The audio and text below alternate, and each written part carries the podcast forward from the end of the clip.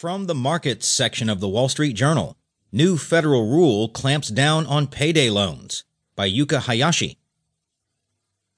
Payday lenders will have to assess whether borrowers are able to repay their loans, among other steps, under a rule unveiled Thursday that brings federal oversight to a $38.5 billion industry previously governed by states.